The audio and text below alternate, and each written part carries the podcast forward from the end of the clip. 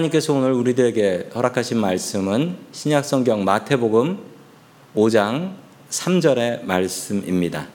우리 같이 하나님의 말씀을 읽습니다. 시작. 심령이 가난한 자는 복이 있나니 천국이 그들의 것이미요. 아멘. 한국 사람들은 복을 중요하게 생각하지요. 오늘 팔복 첫 번째 심령이 가난한 자의 복, 우리 하나님의 말씀을 받도록 하겠습니다. 한국 사람들은 다섯 가지 복을 중요하게 생각한다고 합니다. 그 오복도 여러 종류가 있더라고요. 근데 그 중에 제일 유명한 것은 한국 사람들이 생각하는 다섯 가지 복. 첫 번째 오래 사는 것, 두 번째 부자가 되는 것, 세 번째 건강한 것, 네 번째 덕을 많이 쌓아서 존경받는 것, 다섯 번째 잘 죽는 것. 이 다섯 가지가 오복이다라고 해서 중요하게 생각하는 복이라고 합니다.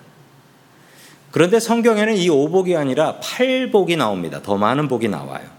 예수님께서 말씀하신 복이며 믿는 사람이라면 마땅히 받아야 될 복인데요. 어떤 복들이 있을까요?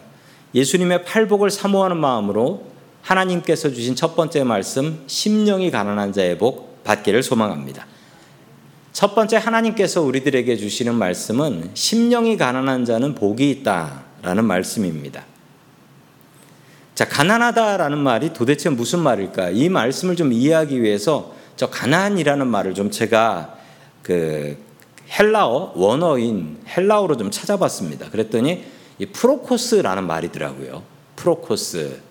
이 프로코스는 가난하다라는 뜻입니다. 가난하다라는 뜻인데 그 뜻은 남의 도움 없이는 살 수 없는 상태, 파산해서 아주 망가져버린 상태. 그러니까 아주 심각한 상태인 거예요. 뭐, 뭐가 좀 부족하다가 아니라, 아이고, 저 사람 어떡하냐, 홀딱 망했네. 이게 가난이다라는 것이죠. 제가 어느 목사님의 딸, 저 유학 같이 했던 목사님이에요. 목사님의 딸을 만난 적이 있는데, 저희 큰아들하고 친구, 반갑게 만났었어요. 어디 다른 지역으로 이사를 갔다가 잠깐 여기 방문할 일이 있다고 해서 반갑게 만났었습니다. 한 십 년쯤 전 이야기죠. 그때 그, 그 집 딸은 한 초등학생이었어요. 초등학교 한 삼, 사 학년 됐나? 그 정도였는데, 제가 이런저런 얘기하다가, 뭐, 어렸을 때, 어릴 때부터 많이 봤던 아이니까, 너는 꿈이 뭐냐? 라고 물어봤어요. 그랬더니만, 그 아이가, 아, 잠시도 주저하지 않고 뭐라고 얘기했냐면, 돈 많이 버는 거예요. 그냥 꿈을 그렇게 얘기해요. 돈 많이 버는 거예요. 왜 그렇게 돈을 많이 벌라고 하니? 돈 없으면 불행해요. 라고 하면서 영어로 저한테 이렇게 했어요. Money is happiness. 돈이 행복이에요.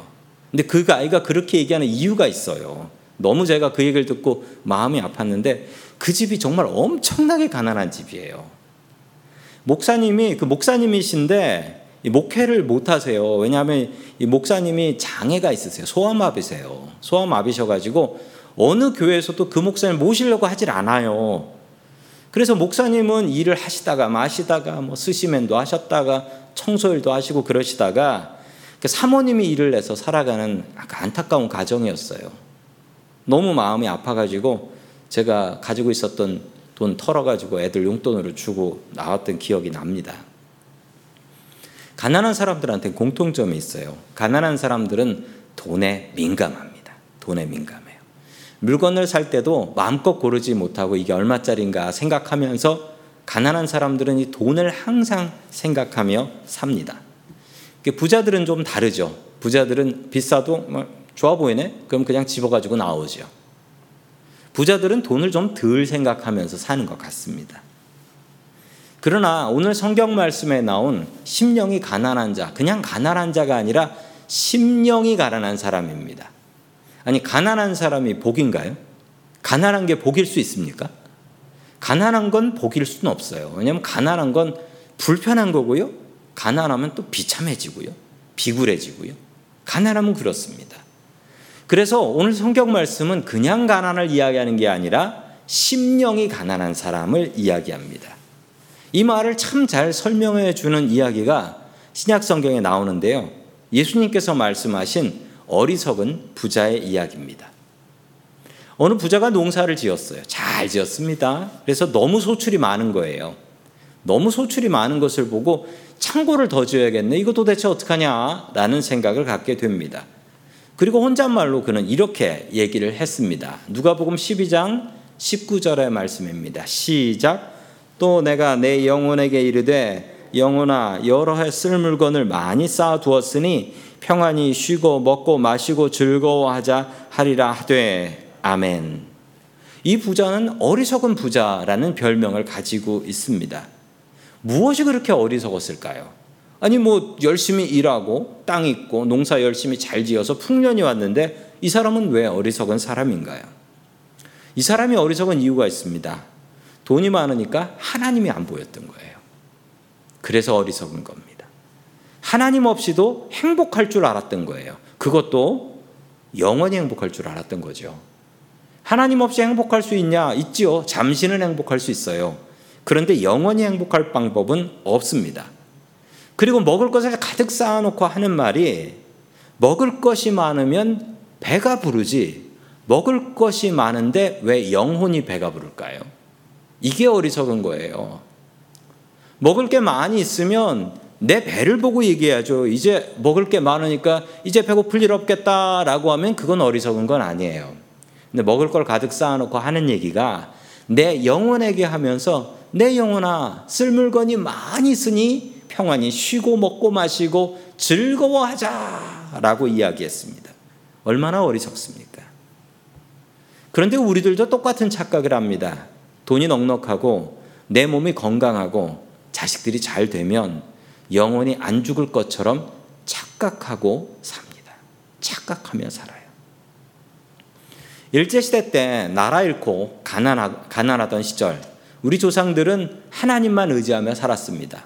왜냐하면 도무지 하나님 말고는 의지할 것이 없었거든요. 괴로운 삶 속에 유일한 희망은 하나님이었습니다. 그래서 일제시대 때 교회들이 그렇게 부흥을 하고 억울한 마음을 가진 사람들마다 교회에 와서 기도하고 하나님께 위로를 받았었지요. 지금 우리가 살아가는 미국은 비교도 안 되는 전 세계 일 위의 나라입니다. 최고의 선진국이죠. 한국은 세계에서 십 위권에 들어가는 선진국이라고 합니다. 먹고 살만해지니까 하나님을 모른다고 합니다. 교회를 떠납니다. 하나님을 알고도 하나님 말고도 다른 소망을 두면서 살아갑니다. 성도 여러분, 이게 사람들의 성격이고 사람들의 속성이에요. 먹고 살만해지면 하나님이 누구냐라고 이야기한다는 거예요. 우리가 아까 마지막으로 불렀던 찬양 목마른 사슴을 보면 이런 가사가 나옵니다. 우리의 영혼이 가난해지면 목마른 사슴이 시냇물을 찾아 헤매이듯이 우리는 하나님의 말씀을 찾아 갈급히 헤맬 수밖에 없다. 성도님들, 오늘 이 예배에 나오실 때 그런 마음이 성도님들에게 있으셨습니까? 아니면 아, 여덟 시가 되었네. 가야지. 이 마음으로 오셨습니까? 둘 다 잘하신 거예요. 습관이 되어서 예배가 습관이 되는 건 너무나 중요하지요. 그런데 중요, 더 중요한 것은 그 마음속에 성도님들에게 그 갈망이 있냐라는 거예요. 오늘 주님의 말씀을 내 마음속에 새겨야지 라는 그 갈망이 있었냐는 거예요. 그리고 이 말씀으로 살아가야지. 오늘 기도하면서 하나님께 내 마음을 알아야지. 안 그러면 내가 답답해서 견딜 수가 없겠다. 이런 마음이 성도님들에게 있으셨습니까? 오늘 예배를 얼마나 기다리셨나요? 그리고 다가올 주일 예배를 얼마나 사모하고 기다리고 계셨습니까? 만약 그런 마음이 없다면, 그런 설레임이 없다면 성도님들의 마음속에 이미 다른 게 가득 차 있는 거예요. 어리석은 부자가 되신 겁니다. 심령이 가난한 자는 하나님의 말씀을, 예배를 애타게 찾습니다. 하나님 없이는 살 수 없어요. 우리가 불렀던 찬양 주 없이 살 수 없네처럼 성도님들의 마음을 비우십시오. 심령이 가난해야 복을 받을 수 있습니다. 심령이 가난하지 않으면 받을 것이 없어요. 내 마음속에 딴 것이 가득 차 있는데 어디 말씀이 들어오겠습니까? 기도가 한마디 나오겠습니까? 늘 주님의 말씀과 예배와 기도를 갈망하며 살아가는 목마른 사슴 같은 신앙인들 될 수 있기를 주의 이름으로 간절히 축원합니다. 아멘. 두 번째, 마지막으로 하나님께서 우리에게 주시는 말씀은 천국을 경험하라, 천국을 경험하라 라는 말씀입니다. 천국을 어떻게 경험할 수 있을까요? 천국에 갔다 왔다고 간증하신 분들이 있어요. 역사적으로 천국 갔다 왔다. 그리고 책도 쓰신 분들 있는데 사실 그분들 얘기 다 거짓말입니다. 천국 갔다 왔다는 분들 이야기 보면 대부분 거짓말 지어낸 얘기 혹은 본인의 착각인 경우가 너무나 많이 있어요. 정말 안타깝게도 천국은 방문해보고 결정할 수가 없어요. 우리가 뭐 집을 살 때도 집에 들어가서 집이 어떻게 생겼나 보고 사는데 세상에 우리의 인생 걸고 가는 저 천국은 가보고 결정할 수가 없다라는 겁니다. 이거 분명히 아셔야 돼요. 심령이 가난한 자는 그런데 천국을 경험할 수 있다라고 해요. 어떻게 천국을 경험할 수 있을까요? 그러기 위해서 우리가 저 천국이라는 말을, 성경에 나오는 천국이라는 말을 좀 알아야 할 것 같습니다.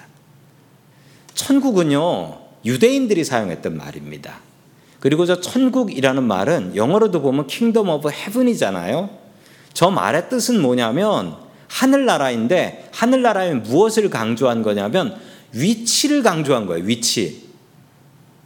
천국이 어디 있나? 저 하늘에 있지. 왜냐하면 아무리 돌아봐도 이 땅은 천국 같아 보이지가 않아요. 나라는 잃어버렸지. 먹을 거는 부족해서 굶어 죽는 사람이 있지. 병들어 죽어가는 병자들이 있지. 아무리 봐도 여기는 천국 같지가 않아요. 그래서 유대인들이 생각한 건 뭐냐면 여기는 천국 같지 않으니 저 멀리 어디에 있는 그 여기하고는 다른 그런 나라, 그게 바로 하나님의 나라지라고 해서 유대인들은 천국이라는 말을 사용했습니다. 그리고 마태복음은요, 마태복음은 유대인들에게 복음을 전하기 위해서 기록된 복음이기 때문에 특별히 천국이라는 말이 자주 나옵니다. 이게 마, 마태복음의 특징이에요. 그러나 성경은 천국보다도 더 중요한 정확한 구약 성경에서부터 쭉 내려오는 하나님의 나라를 설명하는데 그게 바로 하나님의 나라입니다. 킹덤 오브 갓이라고 해요. 바로 하나님의 나라가 진짜예요. 하나님의 나라가. 하나님의 나라는 장소의 개념이 아닙니다. 누가 다스리느냐, 누가 주인이냐, 이걸 더 강조한 것이죠. 자, 우리 마태복음 십이 장 이십팔 절의 말씀을 같이 봅니다. 시작. 그러나 내가 하나님의 성령을 힘입어 귀신을 쫓아내는 것이면 하나님의 나라가 이미 너희에게 임하였느니라. 아멘. 하나님의 나라가 어떤 나라냐? 하나님께서 통치하시는 나라예요. 그게 어디에 있느냐는 중요하지 않습니다. 그게 어디에 있다라고 하면, 성도님들, 그게 어디 있다라고 하면 거기까지 어떻게 가시겠어요? 뭐 안드로메다 뒤에 있다라고 하면 거기까지 어떻게 가시겠어요? 이 장소는 중요한 게 아닙니다. 장소는. 자, 국가에는 삼 요소라는 게 있습니다. 나라를 구성하는 데는 삼 요소가 있는데 첫 번째는 영토입니다. 이건 사회 시간에 배운 거예요. 영토는 뭐냐? 온 우주죠. 하나님께서 만드신 모든 것이 하나님의 나라입니다. 자, 두 번째, 영토 다음에 뭐가 나오냐면요, 국민이에요. 국민이 필요한데 그 국민은 우리들입니다. 하나님께서 만드신 모든 사람들이 하나님의 백성이에요. 자, 그러면 마지막으로 국가의 삼 요소에 나오는 마지막은 주권입니다. 요 세 가지가 있으면 나라라고 해요. 자, 주권인데 주권은 바로 하나님의 통치입니다. 가장 중요한 게 마지막 주권이에요. 왜냐하면 우주는 어떤 일이 있어도 있어요. 우주가 사라질 가능성은 없죠. 그 다음에 하나님의 백성, 우리들이에요. 분명히 있잖아요. 우주도 있고 우리들도 있어요. 그러면 하나님의 나라가 이루어지려면 마지막 세 번째 게 중요한데 그건 바로 하나님의 통치입니다. 만약 우리가 하나님의 주권을 인정하는 순간, 그 순간 하나님의 나라가 이루어지는 것입니다. 그래서 아까 읽었던 마태복음 십이 장 이십팔 절에는 이렇게 얘기하는 거예요.